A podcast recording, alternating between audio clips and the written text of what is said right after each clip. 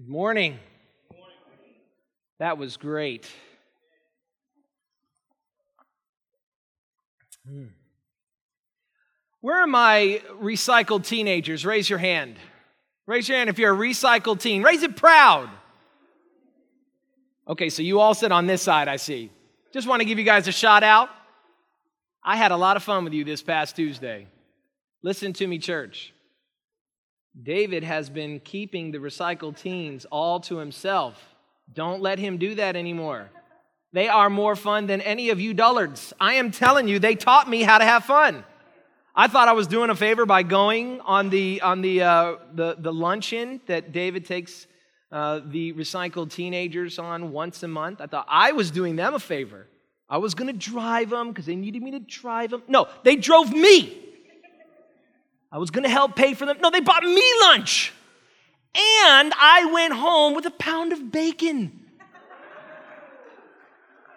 Nothing better than a pound of bacon. That was fun. And the whole ride, you know, you know, you know, they're sweet, recycled teenagers. The whole ride back, Etzel and Paul Sneed gave me, uh, what's the word, a politically correct word for crap? Crap. Gave me crap the whole way back. That was fun. I'll see you on the next one. I'm going. We're starting a new series. I'm starting a new series, and you're coming along for the ride. The title of this series is True Worship. We're going to talk about worship for the next six or seven weeks. The goal of this sermon series is to explain and exhort the church to worship God in spirit and truth. In other words, the goal of this series on worship is to worship the true God truly. To worship the true God truly. Worship in America has, in recent years, fallen on hard times. Reports frequently come out that the American church, specifically the American Christian, does not attend worship services like he or she used to. What used to pass for faithful church attendance and faithful church worship from the average American Christian, listen to me, was three times a week. That's how I grew up. We went to church Sunday morning, Sunday evening, Wednesday. So, three times we worshiped Sunday morning and Sunday evening and Wednesday night. We went to Sunday school. Our, our lives really centered around the worship of God. Today, what passes for faithful worship from American Christians is worshiping God three times a month. A month. So at least one less than what God mandated in the law of the Sabbath worship. And we think that because of that, we're more liberated and we're more free because we have more time to ourselves. But that's a wrong understanding of what worship is. Worship is for you directed to God. It is the most enjoyable experience that a person who knows God can have is to worship God. It is unfortunate, however, that even when we do come, our minds aren't centered on worship. Mark Cosper says in his book, Rhythms of Grace, a major problem in, in our lack of worship today is the consumer mindset of the American Christian. We've been taught in our churches and in the Christian marketing subculture around us to treat music as another product to consume, just as we have the rest of our faith. If something, he continues, Cosper continues, if something doesn't meet our preferences, note that word, preferences, not truth, but preferences. We've learned to discard it, to join another church, and to simply just buy a different CD. We've learned to be spectators on Sundays, listening and enjoying and critiquing, but the Bible unapologetically calls us to be participants in worship. If church members don't come to church with an attitude of worship, they are not likely to engage. In other words, what Cosper is saying is that good Sunday Christian worship begins with your heart. We, we love the musicians and we love Kathleen as she leads us in our worship every Sunday. I know her commitment to the truth of God's word, and that as she searches our music and our songs, her first commitment is not, does it sound good? It is, does this song reflect the truth of God?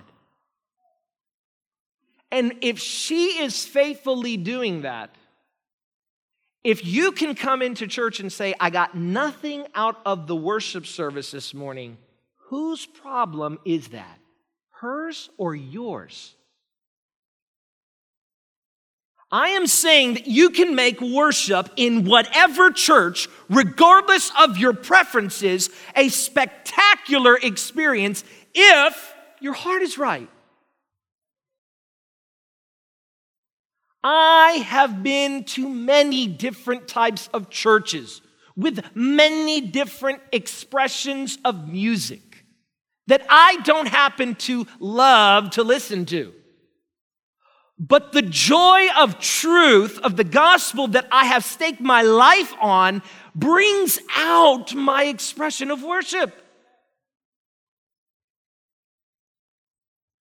What is more, Emotionalism has become the example of true Christian worship today. Frantic frenzies and sad spectacles have become the normal mode of religious worship on Christian television. These uncontrollable spectacles are a far cry from the true self controlled worship of the Spirit and do not reflect the New Testament attitude of worship. Today, uncontrollable, uncontrollable frenzies are what many Christians think reflect true spiritual worship. Yet, when Paul says that the fruit of the Spirit are love, joy, peace, patience, kindness, goodness, gentleness, and self control, it says nothing of a lack of self control. He emphasizes that the real fruit of the Spirit is lived out in this way and not in other ways. And many Christians today think that a frenzy, an uncontrollable frenzy, means true worship. Listen to me. That is not true worship. I, I will contend with you all day long. Go to the Word of God if you can show me that the, that the Word of God promotes uncontrollable, unknowable worship of God, if you can show me that that's the theme of Scripture, I'll be convinced. But what Scripture tells us is that every form of worship is to be done in two ways in spirit and in what? Truth. And it is to be controlled. It is my hope that this sermon series will clearly explain true Christian worship according to the Bible and encourage you to worship God in spirit and in truth. Let's pray. Father, I am inadequate apart from your spirit. My words are tainted in sin apart from your word. Lord, we pray, all of us here today, including me, that you would reveal to us through your word your truth. Let us worship you as the true God, and let us worship you truly. God, create in us, stir in us a heart that loves truth. Remind us of the gospel. Let us not forget those, those magnificent, mighty works that you have done. And let us stake our lives on the God who acts. And we pray these things in Jesus' name. Amen. I want to define worship for you this morning, and I want this to be a guiding definition throughout our series. Here is the definition, my definition of what worship is. It's a long one, so you're going to have to have patience with me as I explain it. Worship is the outward expression of the heart's estimation of God's worthiness. Let me say that again. Worship is the outward expression of the heart's estimation of God's worthiness. So, what we do with our, with our outside, with our outward expression, reveals on the inside what we truly believe about God. And take, for instance, the many people who stayed home today to watch the Dolphins game since that starts at 9:30 this morning. When the Dolphins score a touchdown, which will be at least once, not according to, well, last week we did in the final seconds of the game. Gosh, I hate the Jets. Anyway, when the Dolphins score a touchdown, we jump up and we cheer and we paint our faces and we wear stupid costumes because we want you to know we love them. We love them. We're on their side. We are going to be ride or die. And even though they never make the playoffs, we're going to be there every Sunday. Come hell or high water, we are a Dolphin fan through thick and thin. Do you see where I'm going with this? And then many of us come into church, the God of our salvation, and we can't even keep our eyes open. I know I'm not boring. I mean, this right here, what I'm doing, is either crazy or it's just good teaching, but it sure isn't boring. And this is our posture. Let it be our favorite musician, and we're up dancing, and we're having a blast because we're excited. They're our favorite, we're on their side. Worship is the outward expression of the heart's estimation of God's worthiness. Furthermore, worship is an entire world of life expression by which God's people do everything to glorify Him. Everything. Paul says, even in, even in the small things, even in, in eating and drinking, we do it to the glory of God. Worship is to be conducted according to God's word and is not to be expressed in ways that are contrary to divine prescription. When, I, I love the word prescription because when we're sick and the doctor writes us a prescription and tells us to take these pills on this day at this time, you better take it or you're not going to get better or you're not going to be doing it right. Scripture is our divine prescription for worship not, not your feelings. Trust that God knows what you need better than you do. We get at our kids, we get mad at our kids because our kids constantly ask us, why? Why do we have to do that? And our response is always, because I know better than you do. And we just wish our kids would understand that. But adults, we're just like that with God. God tells us that this is the way to worship and to love me. And we look at God and say, No, I got a better way. Got a better way. Lastly, the chief expression of worship is communal. That means together whereby God's people unite for the single purpose to glorify the name of Christ above all names. Everyone understands that there is nothing better than communal worship and communal proclamation except for the Christian. I talk to Christians all the time who tell me, I don't need to go to church to be a Christian. I worship God on the boat, I worship God on the sea. I worship, and we're really impressed by that, aren't we? Now, when you're surfing on Saturday, absolutely glorify God. But what does that have to do with your communal worship? America is so full of causes today. This life matters and that life matters. And this guy said this and that guy said that. And what's the first thing they do?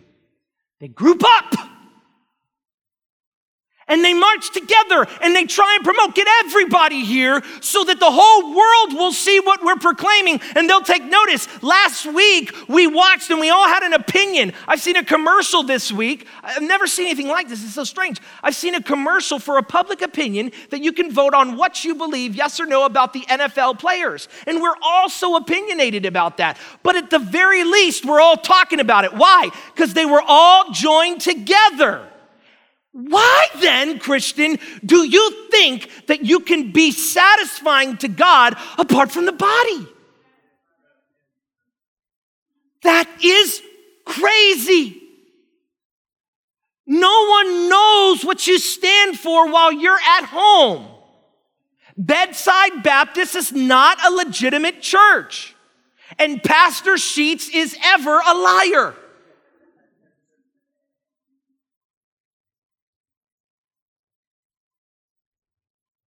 We have to be together.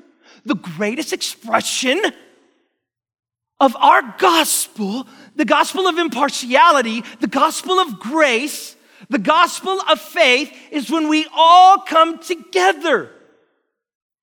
Oh, if God could only tear off the roof of this church right now and let every American see that red and yellow, black and white love each other because we have one Lord, we would solve so much.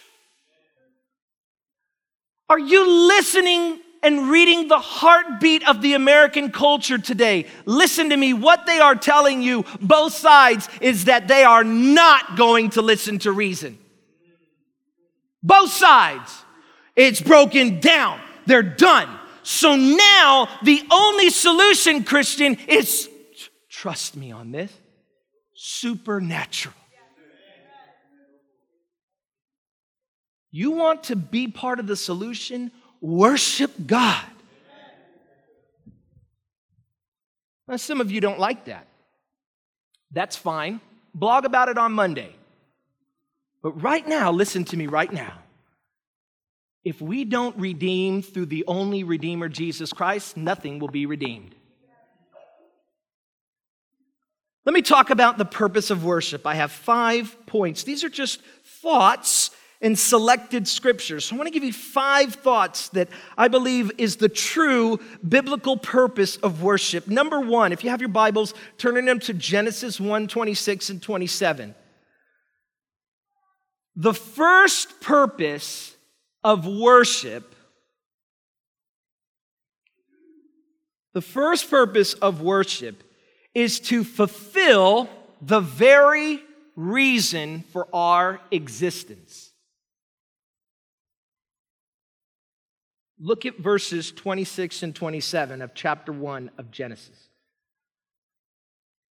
You ever, you ever been around, you know, you go to the, the, the, the uh, introductory class to, to religious studies at your local university and the, or the, the introduction to philosophy class, and the first question that's quasi philosophical that's asked is, What is the meaning of life? And everybody's looking. I think the meaning of life is this. And, and, no one has the same answer. And it can't be the meaning of life over here. We've got to find one truth to what the meaning of life is. The answer is right here in Genesis 1 26 and 27. Look no further. Then God said, Let us make man in our image, after our likeness, and let them have dominion over the fish of the sea Here's what they are, here's what they're to do. We're not a higher evolved primate. That doesn't do justice to our appetite for an explanation of human existence. But what does is that we're created after the image of God. And let them have dominion over the fish. That means let them rule. We get to rule the earth the fish of the sea, over the birds of the heavens, and over the livestock, and over all the earth, and over every creeping thing that creeps on the earth. In other words, from the greatest to the least, God has made us to rule the earth, to have authority and have stewardship of His creation. So God created man in His own image. In the image of God, he created him. How did he create man? The, the word there, man, is the word Adam. It's a generic Hebrew word for man, and it becomes the personal noun or personal name for the first man, Adam. Man, how did he create him?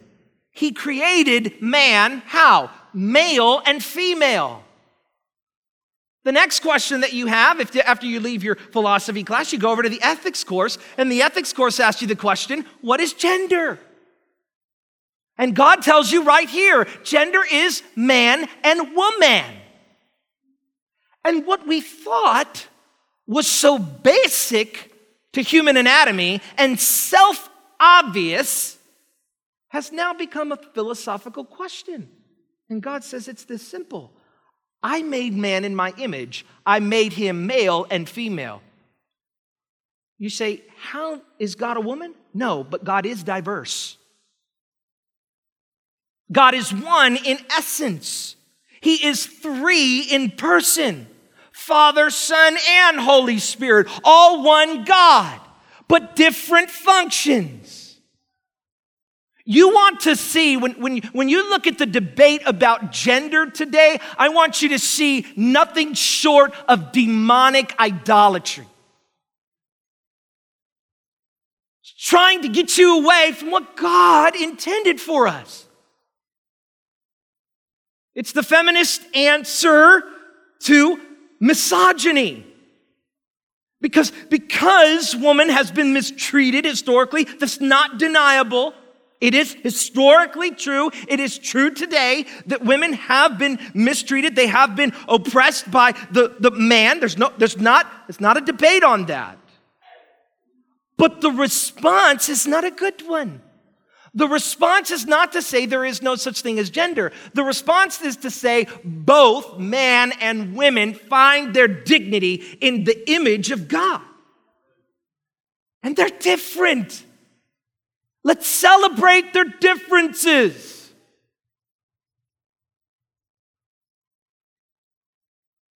So God created man in his own image. In the image of God, he created him, male and female, he created them. This passage answers the question why are we here? What is our purpose? And that purpose is to reflect the image and likeness of God. In other words, we are never more human than when we are reflecting the glory of God by worshiping Him. We are never more human than when we are worshiping Him.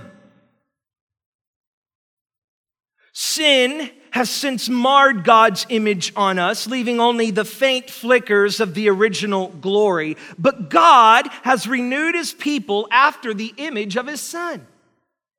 Colossians 3 9 through 11 says, You have put off the old self with its practices and have put on the new self, which is being renewed in the knowledge after the image of its creator. Here, there is no Greek and Jew, circumcised and uncircumcised, barbarian, Scythian, slave free, but Christ is all and in all. In the image of his son, we are to continually offer up a sacrifice of praise to God that is the fruit of lips that acknowledge the name of Christ Jesus. What's the point? The purpose of our existence is to glorify God, i.e., reflect him in all that we do and especially in our worship. And, Christian, because the Holy Spirit lives within you, you are the only one who can properly reflect the glory of God as you reflect Christ's image in your life. The purpose of life is to glorify God and to enjoy Him. That is to be, and I love this word, and so many Christians are afraid to use it, and I'm not. It is to be happy. Happy. The old curmudgeon pastor, there's a difference between happiness and joy. Yes, letters. They're the same thing. You know how I know that? Go and read the Greek lexicons. Greek word for happiness? Oh, it's joy. It's gladness. Go read gladness. Oh, it's joy and happiness. Go read happiness. It's joy and gladness. They're synonymous. Christians are so miserable while they're serving God. We're to be happy. We are to enjoy his statutes. We are to not see God as the cosmic killjoy, but as the heavenly Father who loves his children. The purpose of our existence is to glorify God and enjoy him. And we do this in worship. Number two, the purpose of worship is to, the second purpose of worship is to respond accordingly to the grace of God. I, Howard Marshall, says worship is the human response to a gracious God, and it needs to be placed in this context if it is to be properly understood. So let's, let's begin with this. I heard this past week that there is one of the founders of artificial intelligence is going to create his own synthetic religion built in zeros and ones, right? Built on technology. He's going to create his own synthetic religion. That is based from the presumption that man creates religion. But man doesn't create religion. You say, but that's not what my professor at FIU says. That's because your professor at FIU is not living by the word of God. God creates worship. Worship is a response response to what God has done. It is the right acknowledgement of all that God has done.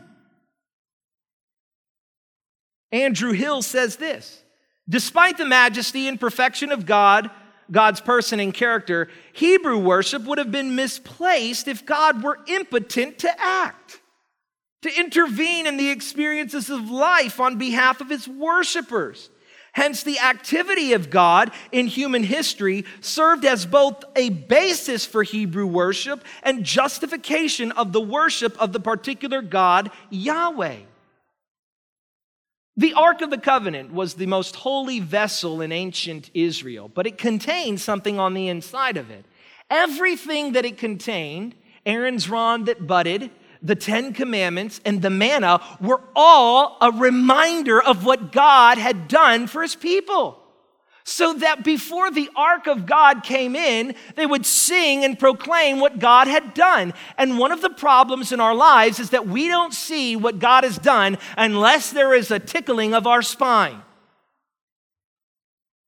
We think that God has forsaken us if we're still driving a Nissan Cube. And we forget the fact that that Nissan Cube has lasted for 10 years. What happened to the Israelites when they were in the desert? Their sandals, I just wanted to show you my socks. Their sandals lasted for 40 years.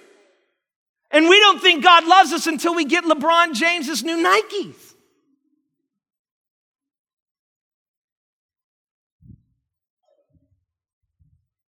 We have to worship God is a response to what He's done for us. It is so true that humans always are more inclined to talk about the one bad thing than the myriad of good things. How often does the, does the complaint department or the, the recognition department at, the, at, at any particular store get your servant did a great job today? No, they only ever get it when they do something bad. We are to respond to what God's done. Worship is the appropriate response to the mighty acts of God throughout history. Number one, creation. How many of you stop and appreciate creation on a daily basis? We look at phones and TVs and, our, and computers, and our life is synthetic, and we never stop to look up at the stars. Listen to me. One of the best things that could happen to this city is that we lose power. We are alienated from the creation. When do you go camping and look up at the stars? The Bible says that God put those there to govern the night.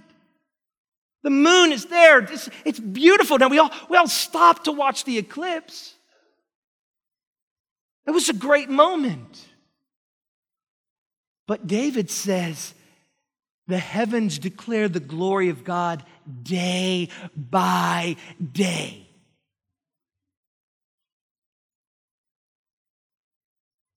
Don't look past the creation. Worship God by what He has made. What about His covenant?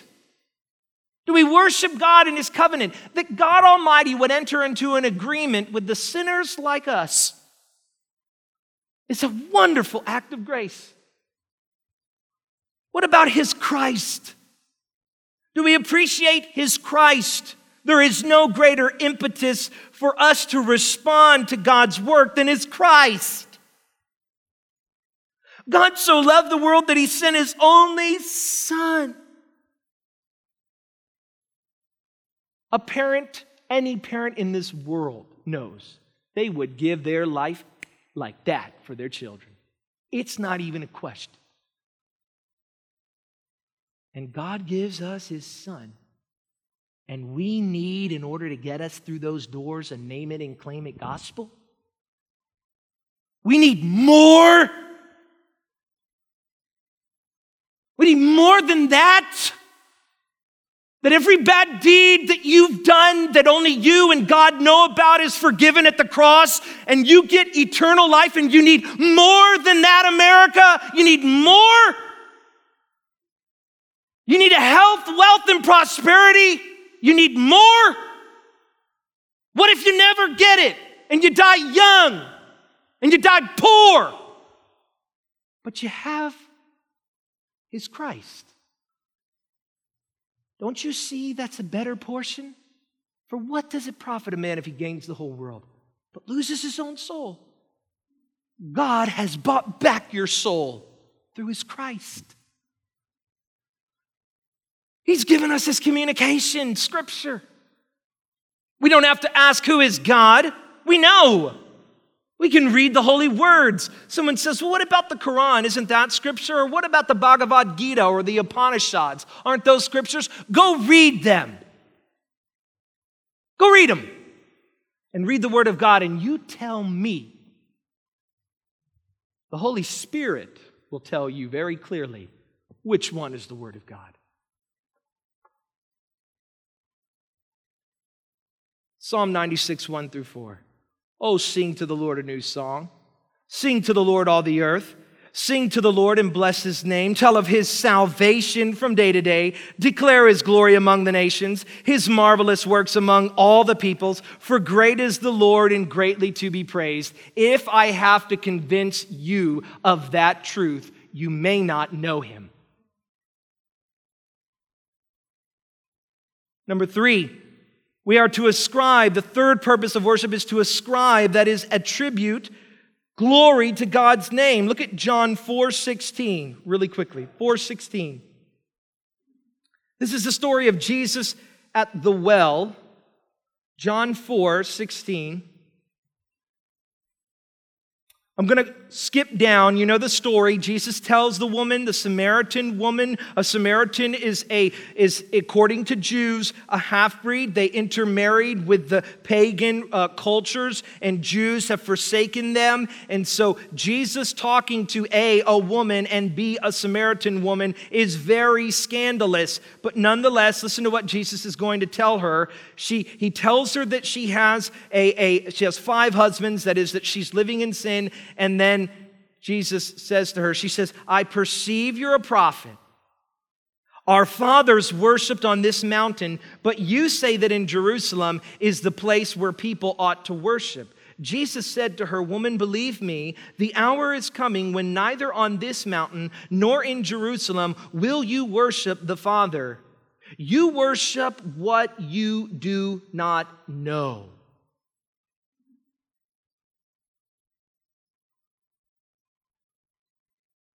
The woman, like so many, are giving glory to a God that they do not know. It doesn't matter that a person worships if the object of their worship is not the one true God. Don't be impressed by the fact that people are, quote unquote, religious if they're not worshiping the one true God. It does not matter how one worships, how, so not only that they worship, but how they worship, if they do not worship by the power of the Spirit or in truth of the knowledge of God's revelation found only in the self revelation of Jesus Christ. He says, You worship what you do not know. We worship what we know, for salvation is from the Jews. But the hour is coming and is now here when the true worshipers will worship the Father in spirit and truth. For the Father is seeking such people to worship him. God is spirit, and those who worship him must worship him in spirit and truth. Listen to the woman's response. The woman said to him, I know that Messiah is coming, he who is called Christ. When he comes, he will tell us all things she admits that she lives in the darkness about God. Worship proclaims the Messiah. Jesus says to her, I who speak to you am He. Matt Boswell says, apart from the revelation and initiation of the Trinity, worship is impossible. Without the wisdom of the Father, that is the revelation of God and the work of the Son and the presence of the Spirit, we cannot worship God. The fourth purpose of worship is to proclaim the truth about God. Up until this point, I've said very little about the mode and the means of worship, and I'm going to address that in other sermons. But all worship and preaching and prayer or singing must proclaim the truth about God and must be done according to His own prescriptions. God gives two commands to begin the Ten Commandments. I'm the Lord your God. I brought you out of the land of Egypt, out of the house of slavery. You shall not have any God before me. And the second is like it do not make any graven images and worship them. In other words, as John Lynn says, the first two commandments boil down to this simple truth do not worship false gods and do not worship God falsely. The point is that both the object of our worship and the posture of our worship matter to God. Many of our churches are offering a strange fire unto the Lord that He has not prescribed. Saul was rejected as king for worshiping God falsely. When God came to him, he said, But didn't you look at the zeal of my heart? Essentially. Didn't you look at my heart? I, I, I wanted, when God comes to Saul, I wanted to do the right thing. I mean, I offered sacrifices to you. That's, Jesus, God says, that's not what I told you to do. Oh, but I'm going to improve on worship. That's not what I told you to do. Trust that God knows what He wants better than you. And follow His prescription for worship. Many of us are worshiping, we don't even know who we're worshiping today. This point is illustrated by Bob Kauflin, the songwriter and arranger of Sovereign Grace Ministries. He tells a little story. He says, Let's say you and I run into each other at Starbucks, and you start telling me how much you've enjoyed getting to know my son, Jordan. I'm delighted. You go on to describe him as a five foot two saxophonist who has an avid interest in cooking Italian food and playing cricket. I give you a funny look. You must be thinking of someone else. Jordan is a six foot tall drummer who loves to eat, not cook, Italian food. And though he excels in many sports, cricket isn't one of them. But you continue extolling a short, sax playing, pasta cooking cricket player as you repeat several times, he's just a great guy. Such praise would be meaningless because it would be based on inadequate and inaccurate information about my son. Your doctrine of Jordan, quote unquote, would be wrong. And however strong your appreciation, I think you'd like him more after discovering what he's really like.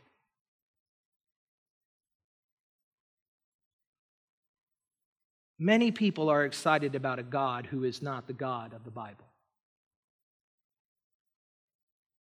He's not the name it and claim it God. He's the name it and it exists or it doesn't exist God. He's not an I'm okay, you're okay God. He's the you're not okay God who makes you righteous through his son. He's not the God of every religion. He is the Father of our Lord Jesus Christ and the one who shows mercies to thousands who worship Him alone. He's not an impersonal force who rewards good with good and bad with bad. He is the Word, creating all things by divine fiat and from nothing. He is the God in whom all meaning and purpose and truth exist. He's not karma. He is the God who loved us while we were yet sinners. Listen to me. If you don't know that about God, you are missing the better God of the Bible. While we were yet sinners, Christ died for us. Finally, the last purpose of worship is to proclaim God's salvation to all nations. John Piper has famously said, Missions exist because worship doesn't. In other words, the reason why we go and proclaim God is because people aren't worshiping Him. Psalm 96 4 says, Declare God's glory among the nations, his marvelous works among all the peoples. Psalm 67 3, let the peoples praise you, O God. Let all the peoples praise you. Let the nations be glad and sing for joy. Matthew 28 20, the very mission of the church is to teach all the world to worship God. Worship is exceedingly important. What is the application then? As we leave, let me give you four things that you can do today to begin to worship God according to the purposes of worship. Number one, seek your ultimate meaning in life in worshiping God, not yourself. Commit this day to make worship God centered and not you centered. Obey. God says, I want obedience over all of your sacrifices. You can keep them. Just give me obedience.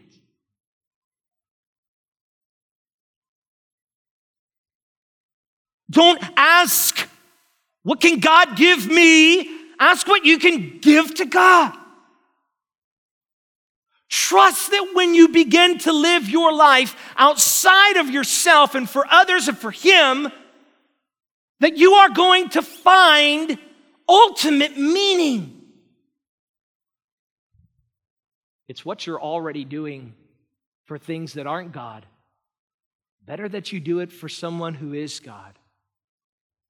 You know what happened when men and women chased careers and money in 2008, you know what happened when the money fell and the money was gone, their God died. And they lost all meaning for life. Men were jumping out of sky rises. They were jumping out of their penthouses head first because there was no meaning for life.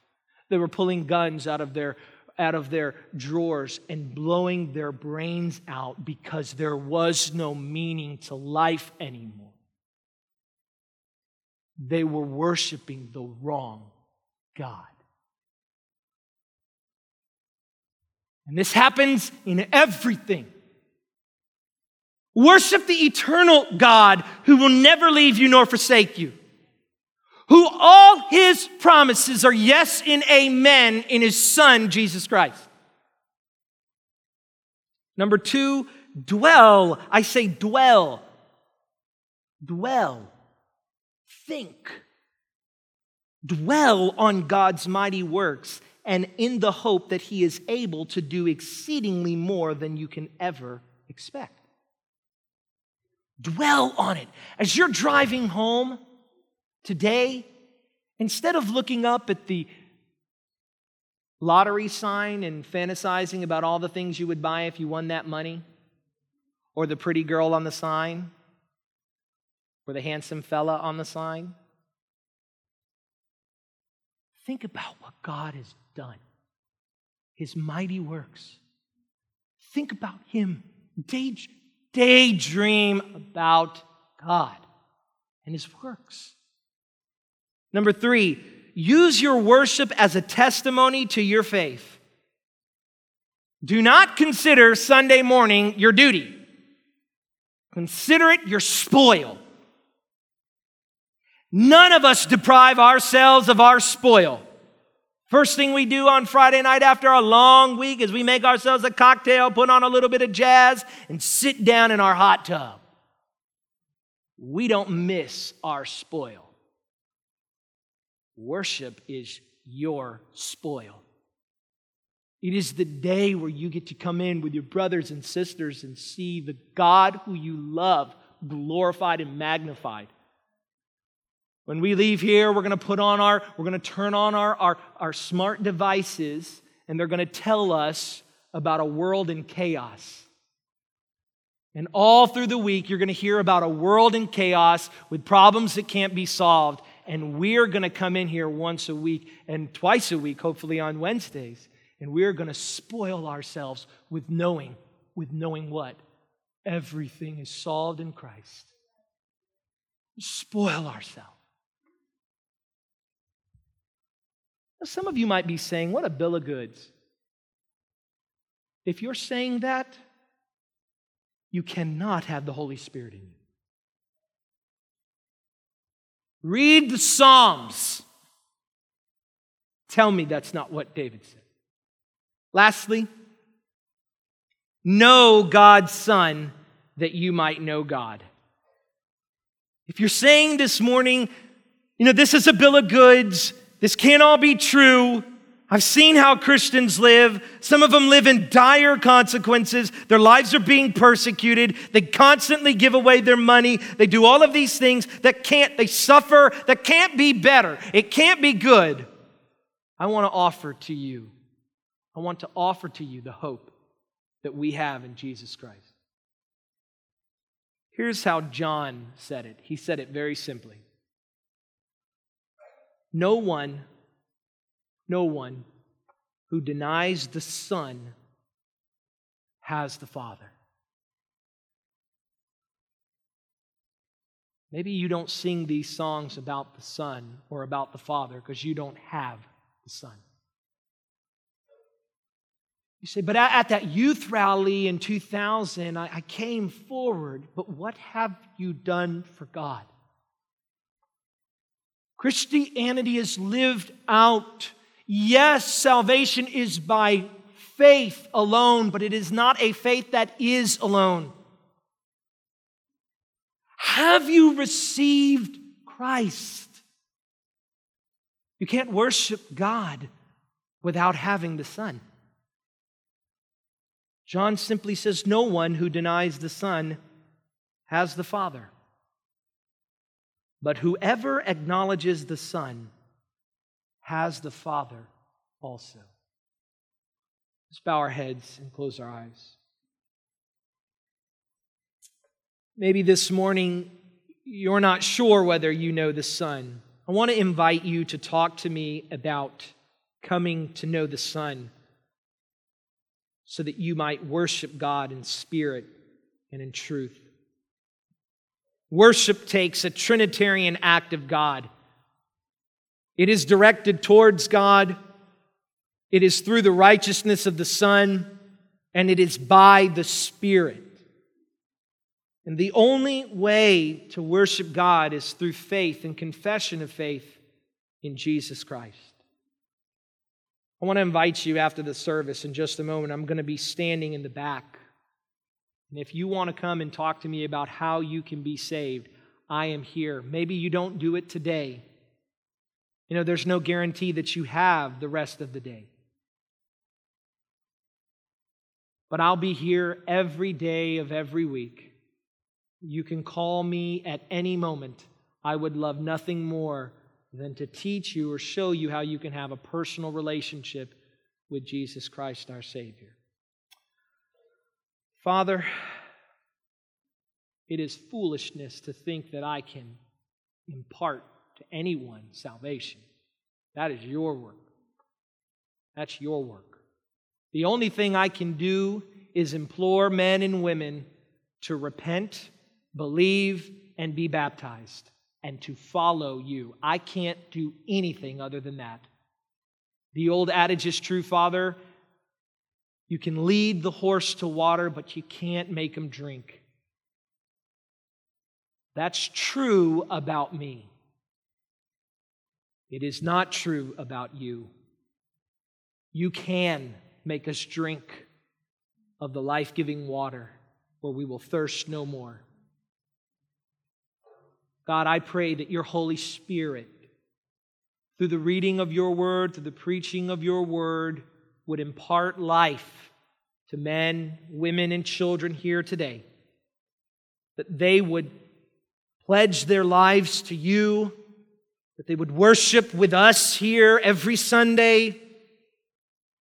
They would worship you in the hedges and the highways and byways and that we would be a fire for you in this world. I pray that you would do this, Lord. You have to do the work, and I pray these things in Jesus' name. Amen.